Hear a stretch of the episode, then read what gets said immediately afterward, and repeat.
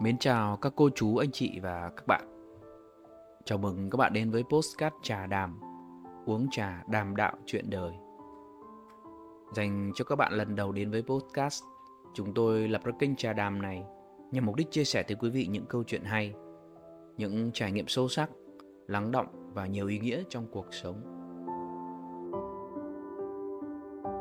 Trong chương trình phát sóng số 1 này, chúng ta cùng nghe một câu chuyện rất sâu sắc Câu chuyện là một đoạn hội thoại ngắn giữa một cậu bé và mẹ của mình về cách đối nhân xử thế với người bà nội của cậu bé đó.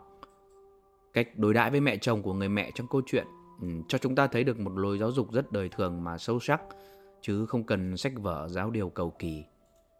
Kính mời quý vị cùng đón nghe. Mẹ ơi, tại sao mẹ toàn mua đồ rẻ cho bà ăn thế? Vì nó rẻ bà mới chịu ăn con ạ. Mẹ toàn lấy tiền của bố để đưa cho bà đếm, nhưng lại bảo tiền của chú út ừ, là sao vậy mẹ? Vì ờ, chú út ở xa, bà nhớ nên mẹ làm vậy để chú út ừ, lúc nào cũng ở gần bà. Hôm trước ừ, bà làm đổ bát cháo nhưng mẹ nhận lỗi và rối rít xin lỗi bà. Sao phải làm thế ạ? Vì mẹ biết tay bà bị run Vậy mà mẹ sơ ý để cho bà tự ăn Nên đó là lỗi của mẹ Bà có nghe được nữa đâu Sao mẹ phải xin phép mỗi khi vào phòng của bà ạ Vì bà nhiều tuổi hơn mẹ Là mẹ của bố con Cho nên mẹ phải xin phép Thế vì sao mỗi tối cả nhà mình phải vào phòng cùng chơi với bà ạ? Để cho bà đỡ buồn để bà cảm nhận được cái không khí đầm ấm của gia đình. Ồ, mẹ giỏi thật đấy, lớn lên con cũng giống như mẹ. Mẹ cảm ơn con, nhưng chuyện ấy tính sau. Còn bây giờ, con giúp mẹ dọn cơm nhé. Bố con sắp về rồi đấy, để mẹ lên tắm rửa cho bà. Dạ mẹ.